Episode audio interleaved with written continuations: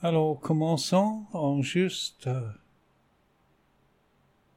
étant présent, être ici et pas ailleurs.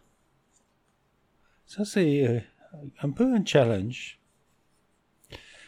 Comme dit euh, Tukupe Mawangya Rinpoche, être physiquement dans un endroit tout en ayant l'esprit ailleurs n'est pas difficile. Chacun sait le faire. Voilà.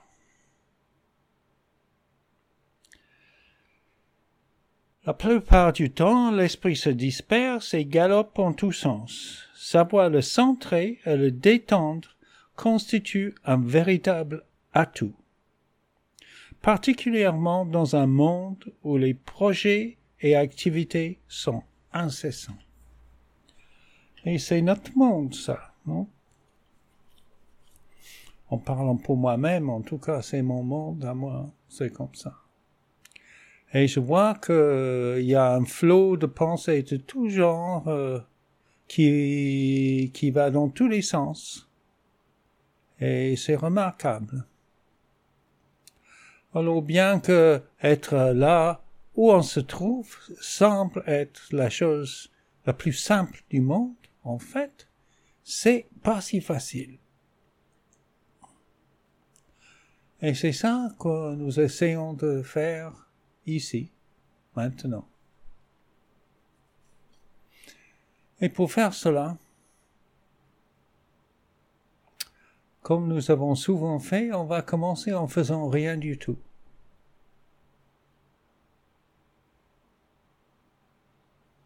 S'offrir des moments dans la journée où on ne fait rien, c'est s'offrir un grand, grand cadeau, même si on n'a pas l'impression de faire une méditation ou quelque chose de spécifique, juste arrêter, ne pas regarder le téléphone, ne pas faire le planning de la journée, ne pas se souvenir de ci et cela, juste être présent.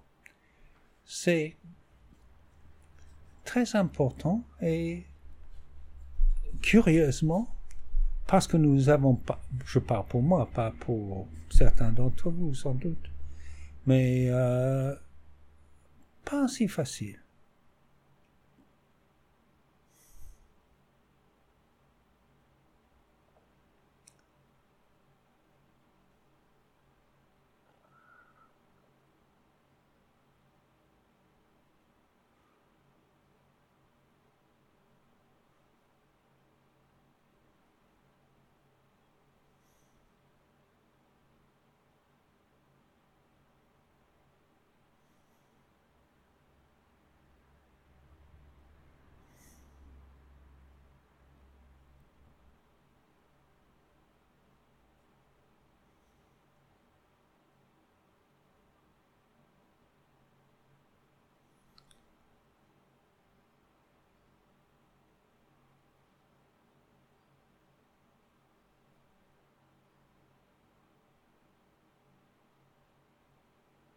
Juste vérifions dans quel état nous sommes. Est-ce qu'il y a un tourbillon de pensées? Est-ce que on a l'air calme, mais il y a quand même des petites pensées qui nous tirent de temps en temps? Ou est-ce que notre esprit est complètement posé et calme? Au début de la méditation, c'est rare les personnes qui peuvent être comme ça, je pense.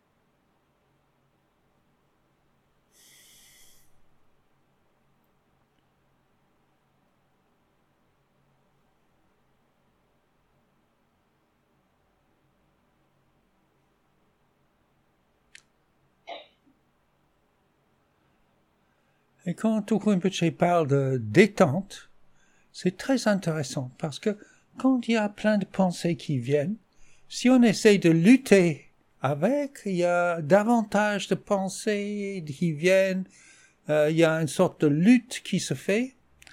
Et en fait, si on se détend réellement, en juste lâchant prise de tout cela, là on peut faire une, peut trouver une vraie détente.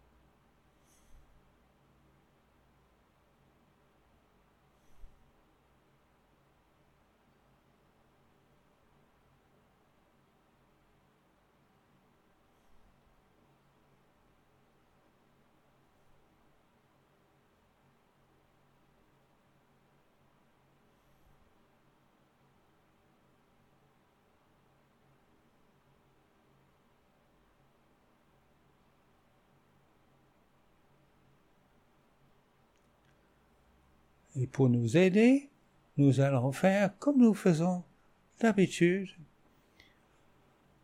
On fait des grandes respirations. On fait des grandes respirations en inspirant. On revient à cette zone de détente, l'instant présent. En expirant, on lâche tout, tout ce qui brouille, tous les projets, toutes les histoires, tous les souvenirs, tous les angoisses, tous les peurs, toutes les émotions. Oh, quel bonheur de poser tout ça. Oh.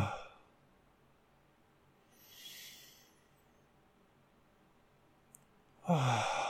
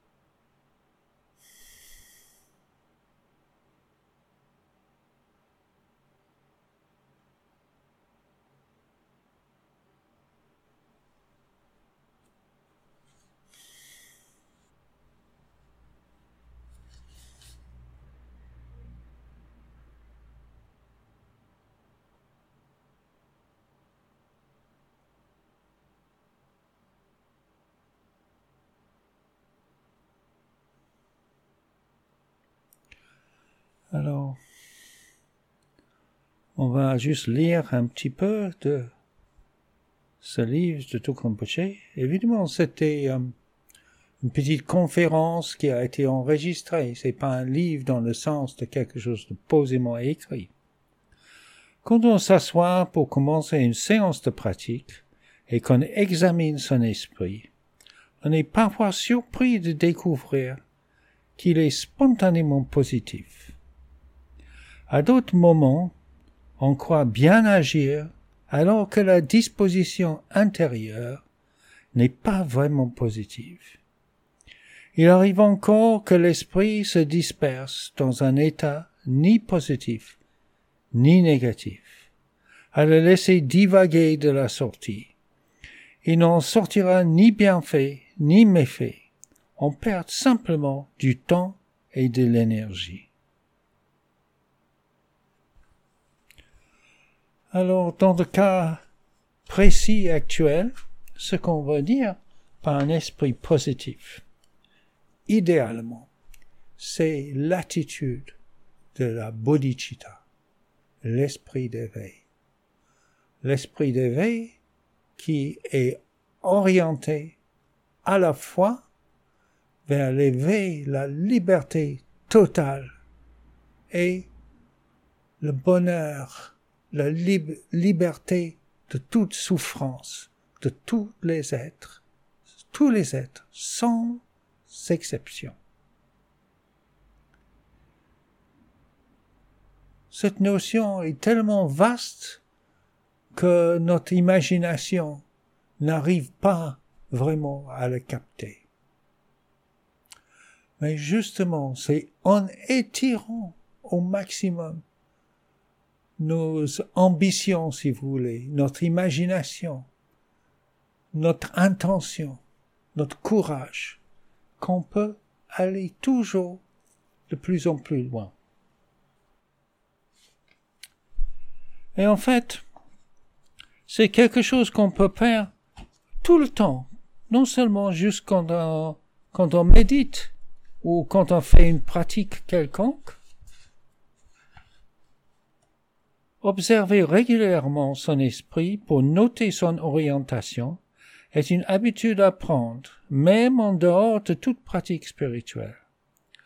On acquiert ainsi peu à peu une ouverture authentique permettant d'avoir une attitude constructive en toutes circonstances.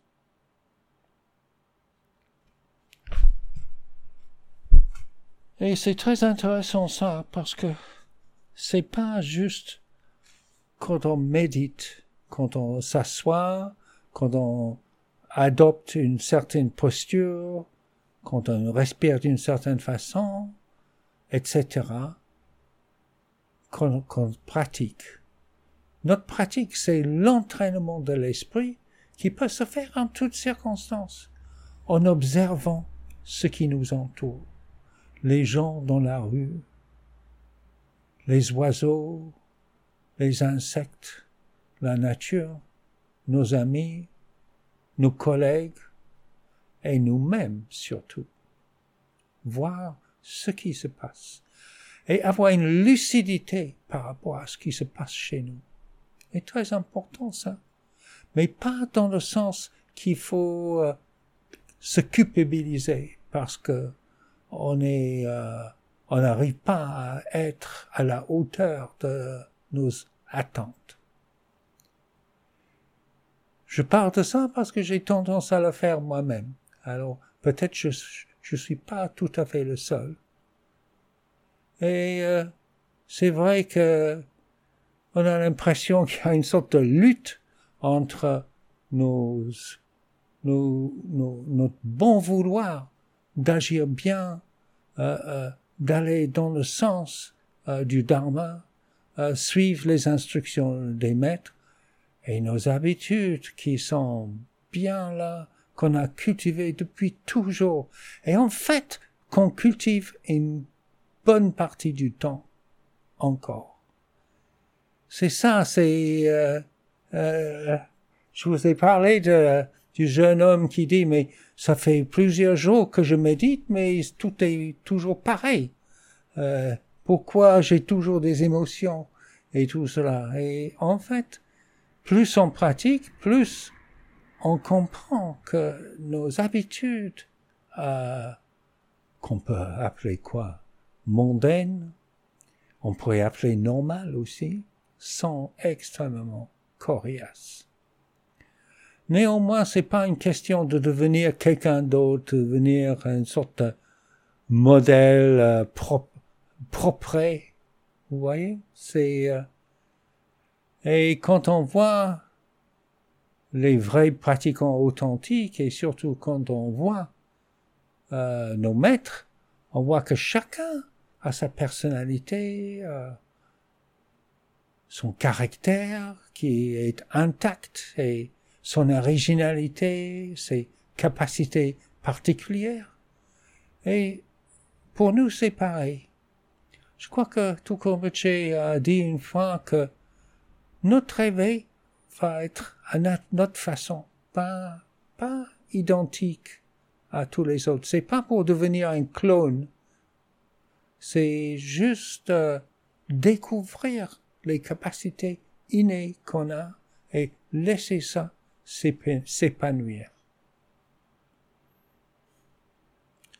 Alors, pour aller dans ce sens, on va juste passer un petit moment de recueillement pour réfléchir à ça, pour tout d'abord engendrer un grand amour, un amour pour tous les autres. Et pour nous-mêmes, nous, tous les êtres, on est inclus. On est inclus, mais on n'est pas majoritaire, vous voyez. Alors, comme dit le Dalai Lama, les autres sont extrêmement nombreux et nous, on est une seule personne. Alors il est logique de donner plus d'importance aux autres. Voilà. mais euh, juste ma méthode, si vous voulez, c'est pas personnel, mais ce que je trouve utile, c'est juste sentir une grande tendresse dans notre cœur. Nous, avons tous connu des moments comme ça, de grand amour, de tendresse, où on a été vraiment touché, et on peut, avec nos moyens, évoquer ce sentiment et le sentir vraiment à 100% dans notre cœur. Ça pourrait être difficile pour vous. Certaines personnes trouvent ça très facile et pour d'autres c'est particulièrement difficile. Mais si c'est le cas, juste, il faut s'entraîner. Si vous passez un petit moment à faire ça chaque jour, si dans les différentes circonstances, vous faites un petit effort, quand vous voyez, euh, je pense toujours à la caissière dans le supermarché qui a travaillé toute la journée et qui arrive quand même à être sympathique avec vous.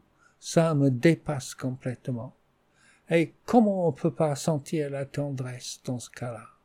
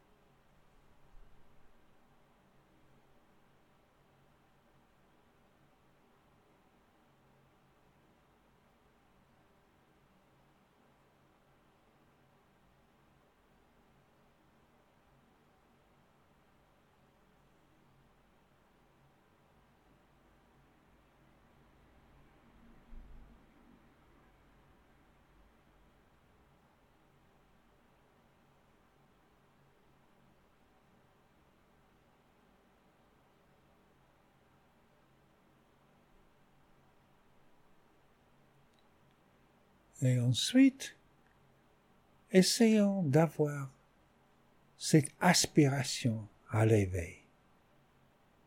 À la limite, on pourrait juste faire le souhait que tout être de tout genre qui rentre en contact avec nous, même auquel on pense, soit libéré de souffrance. Et un bien, bien fait et qui fait un pas vers l'éveil. Mais idéalement, essayons de faire le souhait tellement courageux d'aller complètement au-delà de notre état habituel et vraiment devenir Bouddha pour être un phare complètement de confiance, un guide pour tous les êtres, pour les libérer définitivement de toute souffrance.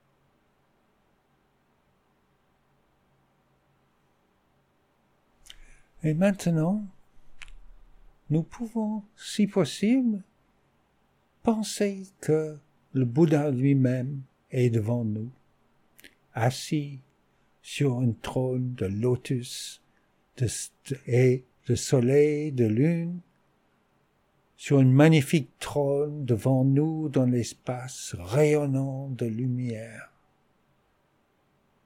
Mais en fait, si on peut visualiser rien du tout, c'est pas grave du tout, parce que dans les sutras, il est dit que pour toute personne qui pense à lui, le Bouddha est présent.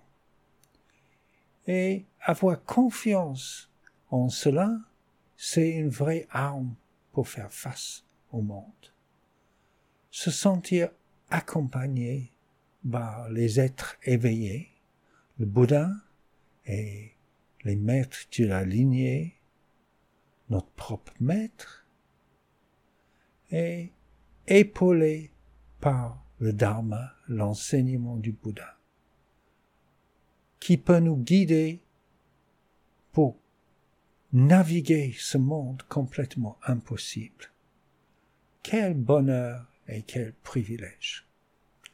Alors je vais dire la formule du refuge si vous voulez vous joindre à moi. Vous êtes tout à fait les bienvenus. Je prends refuge dans le Bouddha. Je prends refuge dans le Dharma. Je prends refuge dans la Sangha. Je prends refuge dans le Bouddha. Je prends refuge dans le Dharma je prends refuge dans la Sangha. Je prends refuge dans le Bouddha. Je prends refuge dans le Dharma. Je prends refuge dans la Sangha.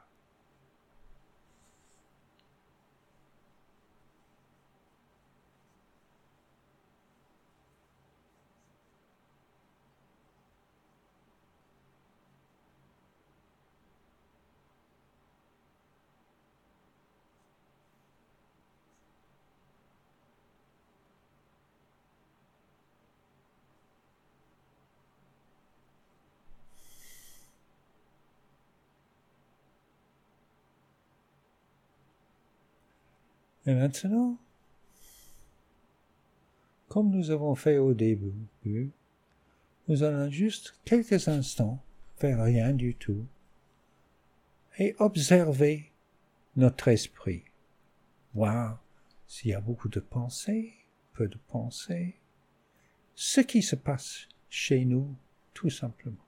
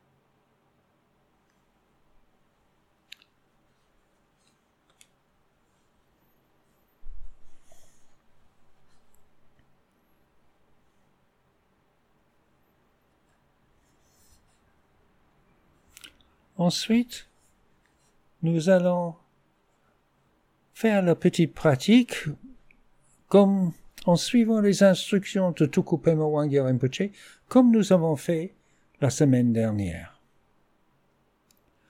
Dans le cas présent, le souffle sera l'objet de concentration.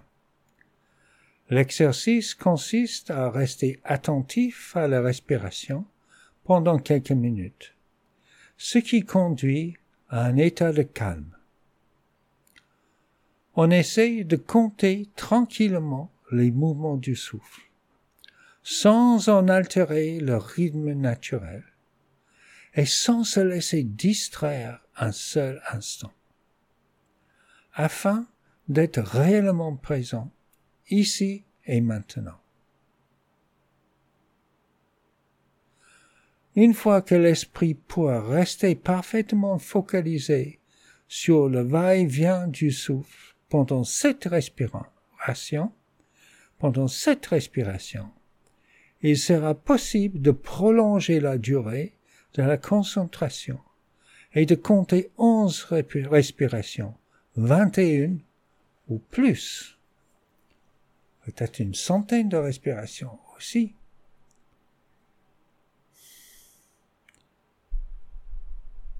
Alors, quand on compte les respirations, c'est chaque cycle. Inspire, expire.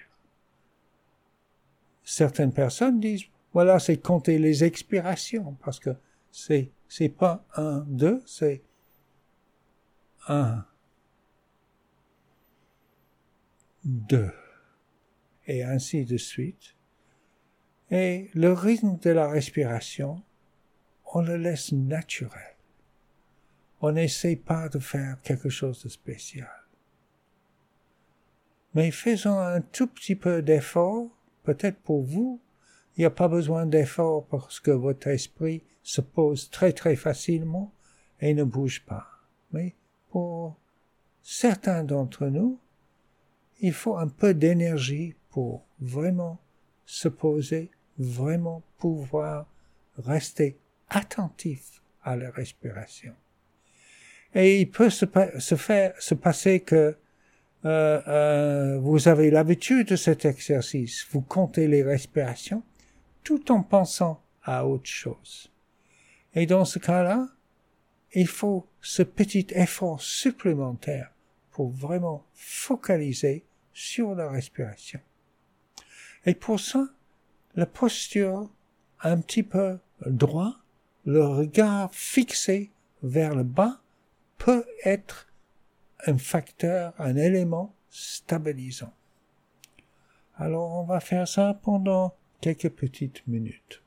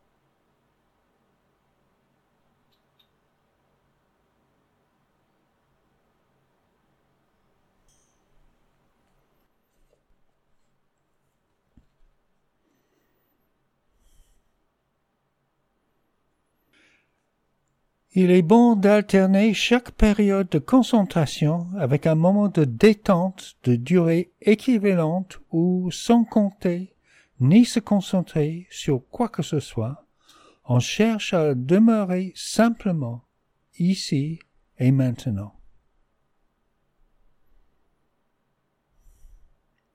L'alternance de ces deux phases prévient le défaut d'une trop grande crispation et permet à l'énergie de s'équilibrer de façon harmonieuse.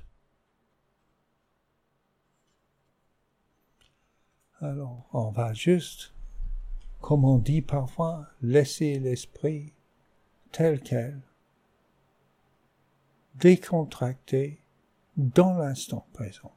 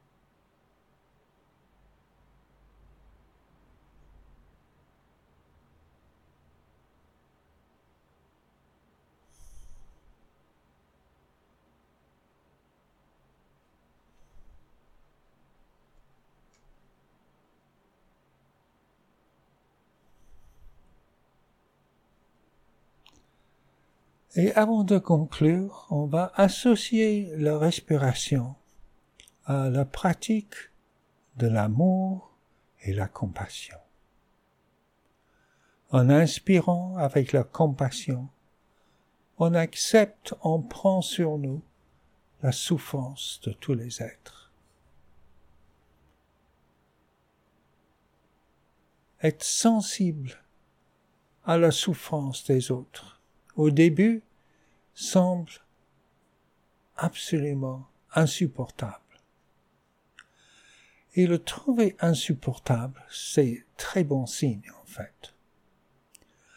Avec l'expérience, on, trouve que ce, sentiment, cette, cette attitude où on sent, ose sentir, donne, nous donne le courage de notre amour. Et avec l'expiration, on en voit notre bonheur, nos mérites, tout ce qui est positif chez nous, chez tous les autres. On partage avec tout le monde sans limite. Alors, avec le va-et-vient de l'esprit, on cultive directement la bodhicitta.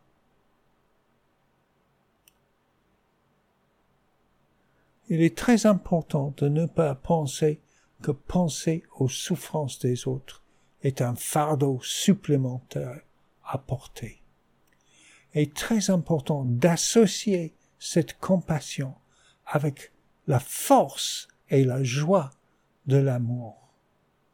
Et quand on fait ça, en fait, on trouve que notre courage euh, grandit progressivement. Tout est peu à peu Parfois, il y a des bons un jour et ça disparaît le lendemain, mais c'est juste un entraînement constant. Alors, juste avec la respiration, sentons la souffrance et essayons de prendre la souffrance pour que les autres ne souffrent plus jamais et envoyons tout le bonheur, l'amour à tous les êtres sans exception.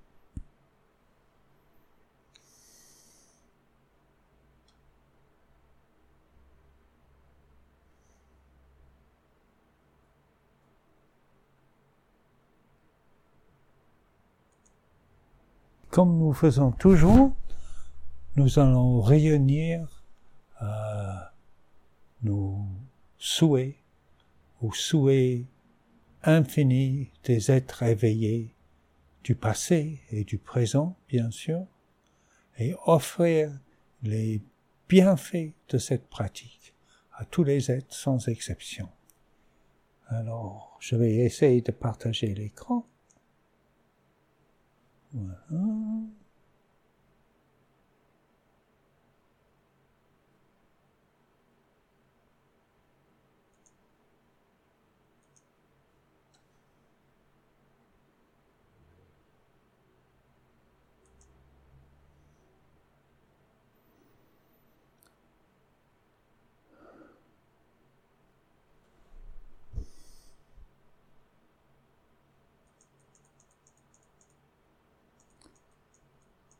Par ses mérites, puissais-je atteindre l'omniscience, vaincre les ennemis que sont les actes nuisibles et libérer les êtres de l'océan de l'existence, agités par les vagues de la naissance, la maladie, la vieillesse et la mort.